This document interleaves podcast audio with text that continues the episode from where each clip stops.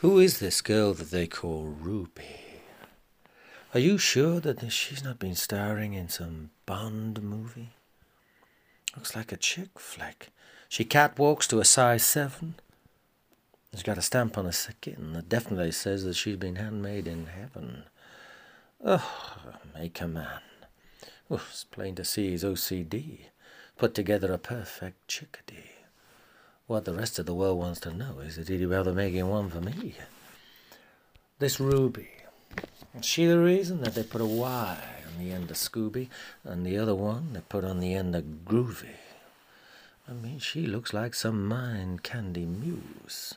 A Taylor Swift dream queen that's guaranteed to blow every schoolboy's fuse. This Ruby. I mean, yeah she does look totally Joe Cool groovy.